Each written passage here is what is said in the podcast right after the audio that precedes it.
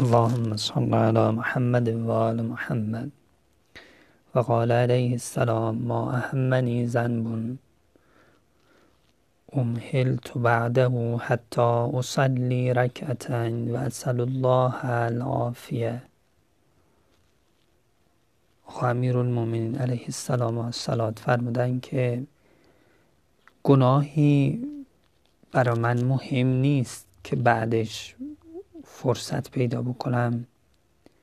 فرصت داده بشم که نماز بخونم دو رکت و از خدا طلب عافیت کنم. این روایت در مقام این نیست که گناه را الله کوچیک بشماره که خود کوچیک شمردن گناه روایت داریم کبیره می‌کنه خود المومن فرمودن. بلکه در مقام عظمت نماز و اینکه نماز چقدر مهمه.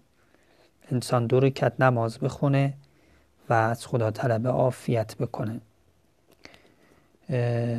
اینکه دو رکت نماز چون حتی اقل نماز دو رکت دیگه و اینکه بعد از نماز دعا بکنیم چون روایت داریم که اگه کسی دو رکت نماز بخونه و دعا بکنه خدا دعاشو مستجاب می‌کنه.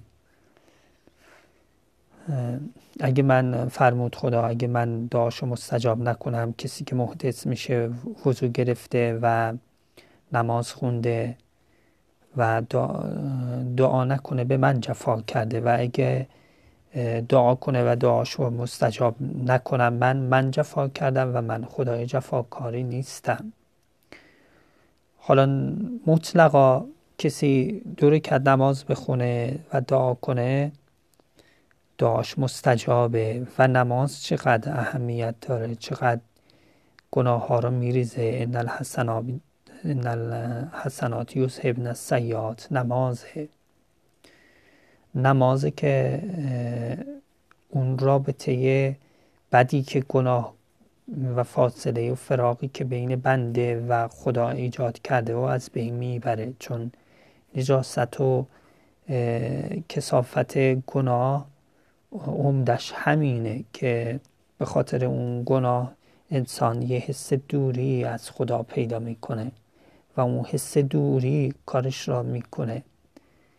کارش را انجام میده. یعنی ناخواسته چون انسان حریم خدا رو قربگاه خدا رو شکسته اون حس دوری خیلی انسان رو خراب می‌کنه و عقب میندازه فرمودن که با بچه قهر کردی قهر کردن تو طول نده که اون عادت بکنه بدون پدر همیشه زندگی کرد با قهر پدر همیشه زندگی کرد. این اثرش فوق العاده از یک کار اشتباهی که اون بچه کرده بیشتره. حالا این گناه خود اون اثری که انسان احساس دوری از خدا می‌کنه از اصل خود اون عمل فوق العاده بدتره و این اثر گناه. و هر چه زودتر اونو پاک کرد. با چی میشه پاکش کرد؟ با نماز. اینکه حضرت فرمودن که طلب عافیت کنم ضد عافیت میشه چی؟ بلا دیگه. یعنی انسان گناه می‌کنه گناه بلا میاره. و فقط یه چیزی که این بلا رو شست و شوش میده و از بین می‌بره و اونم اینه که انسان طلب عافیت کنه بعد از دو نماز خوندن. این نماز اگرچه می‌تونه نماز واجب باشه ولی بهتره غیر از نماز واجب اینه حساب بکنه یه کار اشتباهی انسان کرد فوری وضو بگیره دو نماز بخونه و عذرخواهی کنه. به عقب نندازه نگه شب جمعه بیاد نگه زیارتی برم شب قدری بیاد. نه.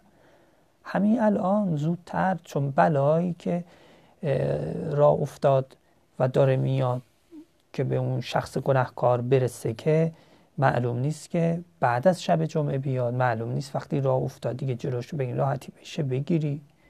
الان تا این نون کثیف گناه جا خوش نکرده محکم نشده و عوالم مختلف وجودی شما رو تحت تاثیر قرار نده. الان توبه بکن.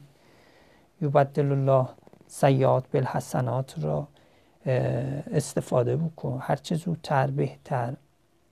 پس طلب عافیت کردن یعنی عافیت باید کرد چون که اگه بل انسان دچار گناه بشه بلا میاد. نوع بلاها به خاطر گناهکاری ما انسان هاست و طلب عافیت کردن یعنی دور شدن از اون بلا. کلمه قصار بعدی کلمه 300 آقا می فرمایند که سئل کیف یحاسب الله خلق علی کثرتهم فقال کما یرزقهم علی کثرتهم. فقیل کیف یحاسبهم ولا یرونه فقال کما یرزقهم ولا یرونه. از آقا امیر المومنین علیه السلام السلام پرسیدن که چجوری خدا حساب خلایق رو می‌کنه و با زیادیشون با کسرتشون روز قیامت؟ حضرت فرمودم همون گونه که با کسرتشون الان داره روزی میده اونها را همونطور هم اونها را حساب کتاب می‌کنه. گفتن که چگونه حساب رسی میشه خدا حساب رسی می‌کنه بنده را در حالی که نمی‌بینه اونها را. در حالی که بندا خدا را نمی‌بینن. ولا یرونه چگونه خدا حساب بنده را می‌رسه؟ در حالی که بنده ها خدا را نمی‌بینن. حضرت فهمیدم همون کنه که خدا داره روزش روزی میده بنده را و بنده ها خدا را نمی‌بینن. خب یه مطلب هست این که خود این سیاق جواب دادن آیا ما این سیاق را می‌تونیم استفاده کنیم اینجوری قیاس بکنیم مطالب را؟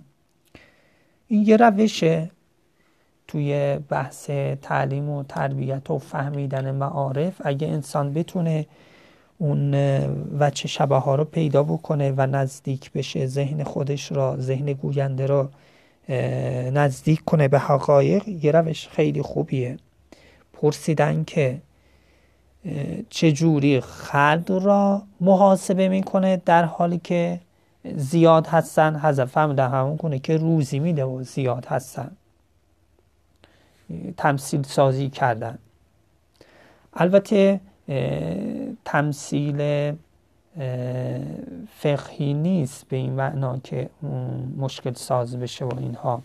چون نگاه کنه اینجا خود روزی دادن یکی از مصادیق روزی محاسبه است. یعنی واقعا حسابرسی خلایق یکی از مصادیق روزیه. روزی مصادیق مختلفی داره. یکی هم اینه که حسابرسی می‌کنن. مگه حسابرسی بده؟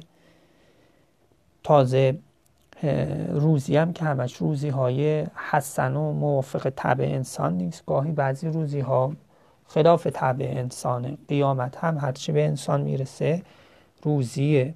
فرمو کلما رودقو منها من ثمرت رزقا قالو هذا الذی رودقنا من قبل. هرچی اونجا می‌رسه قبلا روزی شده. پس اون چیز اونها هم صدقه روزی هست.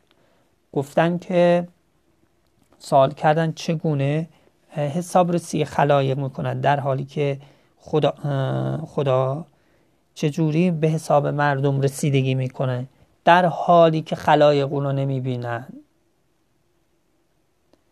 لازم نیست که خلایق خدا رو ببینن که ولی خدا باید خلایق رو ببینه که داره حساب رسیم که می‌بینه.